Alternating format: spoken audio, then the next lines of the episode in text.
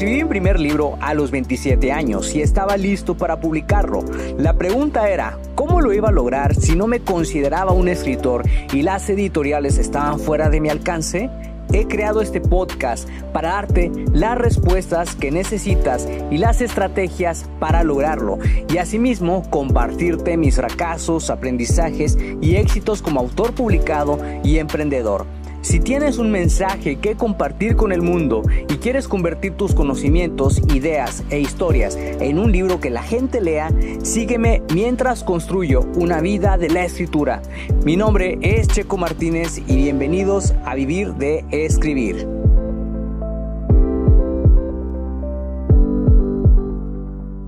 Hola, ¿cómo estás? Me da muchísimo gusto saludarte de nuevo. Mi nombre es Checo Martínez y quiero darte la bienvenida de vuelta a vivir de escribir. Y el día de hoy quiero hablarte de algo que tal vez no hayas visto en otras partes, pero creo que es importante tocar este tema porque muchas de las veces son detalles que tal vez se te han pasado cuando estás escribiendo un libro o si vas a escribir un libro, es algo que yo considero que hay que tomar en cuenta. Y se trata mucho acerca de poner atención a los detalles de los personajes que vamos creando cuando estamos contando una historia. Porque fíjate,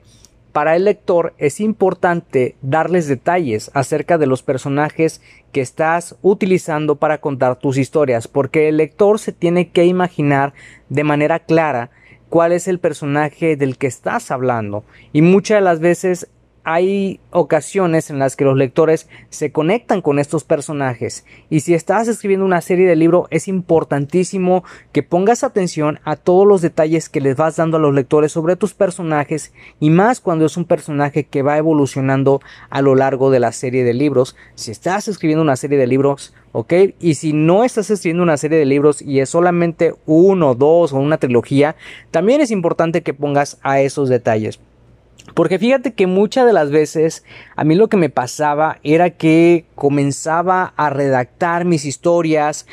y comenzaba a describir a mis personajes, pero muchas veces no ponía atención a esos detalles y terminaba cambiándoles, por ejemplo, el color del pelo, les cambiaba las edades, que es algo de lo que ya te había hablado anteriormente en otro episodio, pero son detalles que creo yo que hay que poner suma atención para que no nos pase esto de cambiar, por ejemplo, colores de ojos, de cambiar eh, colores de piel, etcétera, etcétera. Entonces, por eso yo considero que es importantísimo, eh,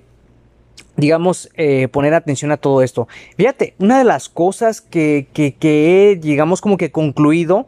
que me está gustando mucho de estar reescribiendo Secretos del Pasado, que es mi primera novela, Fíjate, he llegado a la conclusión de que hay tres razones por las que decidí hacer esto. Y una de ellas es que quiero que los lectores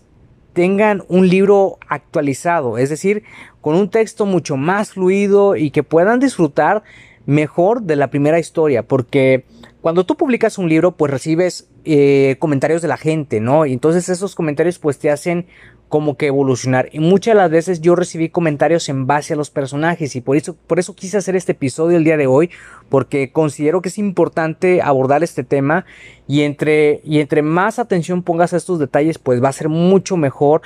que, que los pongas, porque a la hora de contar historias, pues va a ser más sencillo para ti, ¿no?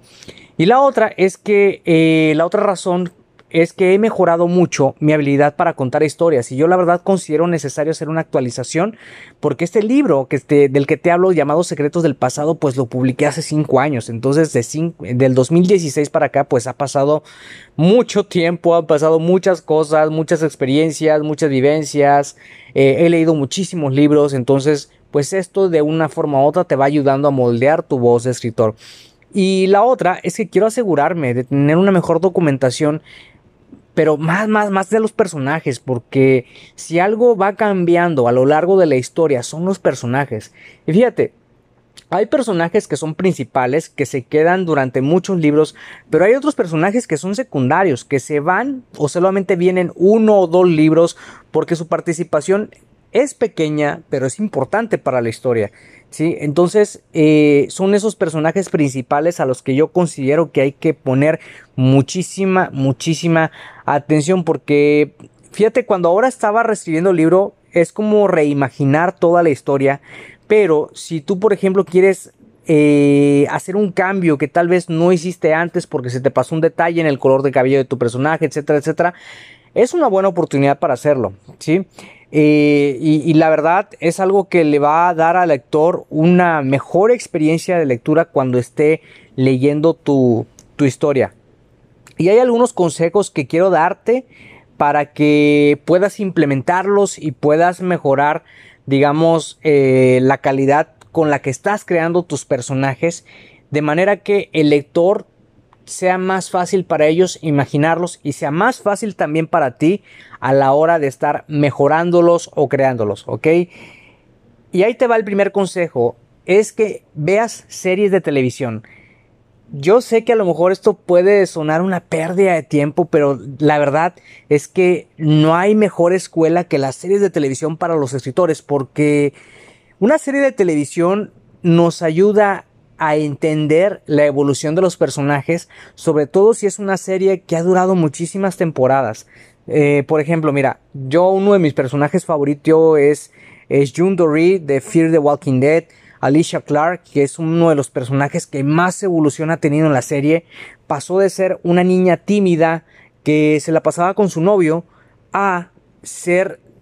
el personaje superviviente de la serie que más zombies ha matado, que incluso ha matado, digamos, eh, a otras personas malas con tal de, de, sobrevivir, ¿no? Y con tal también de ayudar a sus amigos. Y en el caso de June Dory pasó de ser una persona que siempre estaba a la defensiva, que le costaba mucho hacer relaciones con las personas, a ser la líder o a ser casi la líder de su grupo y ayudar a las otras personas que están dentro de su grupo de sobrevivientes. Entonces, ver este tipo de series de cómo eran las personas cuando estaba, cuando apenas iba a empezar el apocalipsis, porque es una serie post-apocalíptica,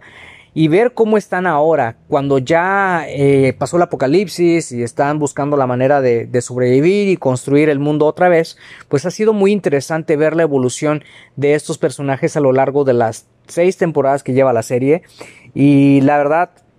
a mí, a mí la verdad, eh, esto de la evolución de los personajes me, me, inspiró mucho porque prácticamente así fue como imaginé la historia de Ryan Gott. Obviamente Ryan Gott fue un personaje creado hace mucho tiempo, pero eh, cuando yo entendí esto de, de, darle una evolución al personaje de una manera realmente efectiva, eh, Ryan Gott prácticamente pasó de ser un chico tímido, temeroso, que se negaba a ser un protector, a convertirse en el protector más poderoso de todos los tiempos, con una excelente reputación dentro del mundo mágico. Entonces ahí es cuando te das cuenta la evolución que ha tenido el personaje y es ahí cuando también hay que documentar todos esos eventos importantes que lo llevaron a él a tener esos cambios en su vida.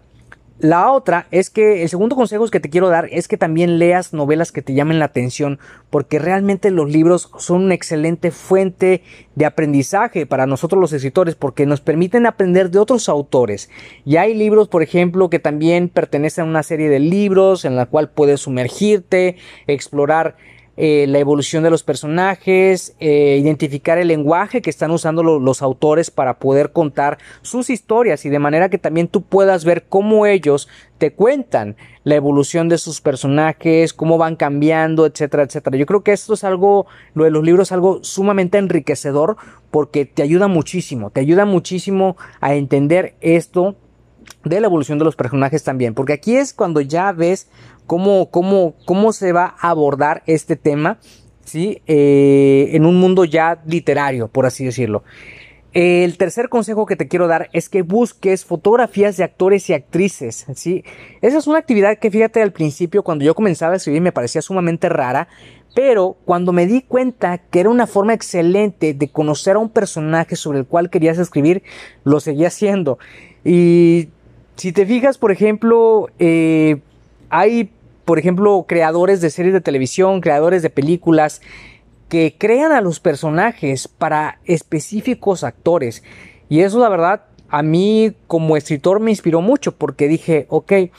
voy a imaginar cómo es mi personaje y voy a buscar una foto de un actor o una actriz que se parezca a lo que yo estoy creando y con ese actor me voy a quedar. Porque te puedes imaginar hasta las facciones y, va a ser mucho más fácil a la hora de describírselo al lector con tus propias palabras porque ya vas a tener la imagen bien clara de lo que tú quieres transmitirle. Y algo curioso, fíjate que yo he hecho en los últimos meses es que he dibujado a mis personajes. Tomo la foto del actor y lo que hago es dibujarlo porque a mí me gusta mucho dibujar. Eso es algo opcional, que la verdad a mí la verdad me ha ayudado mucho.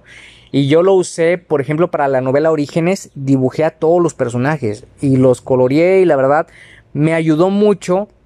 a imaginar cuando iba narrando sus historias, porque ya sabía exactamente cómo era su desenvolvimiento dentro de la historia,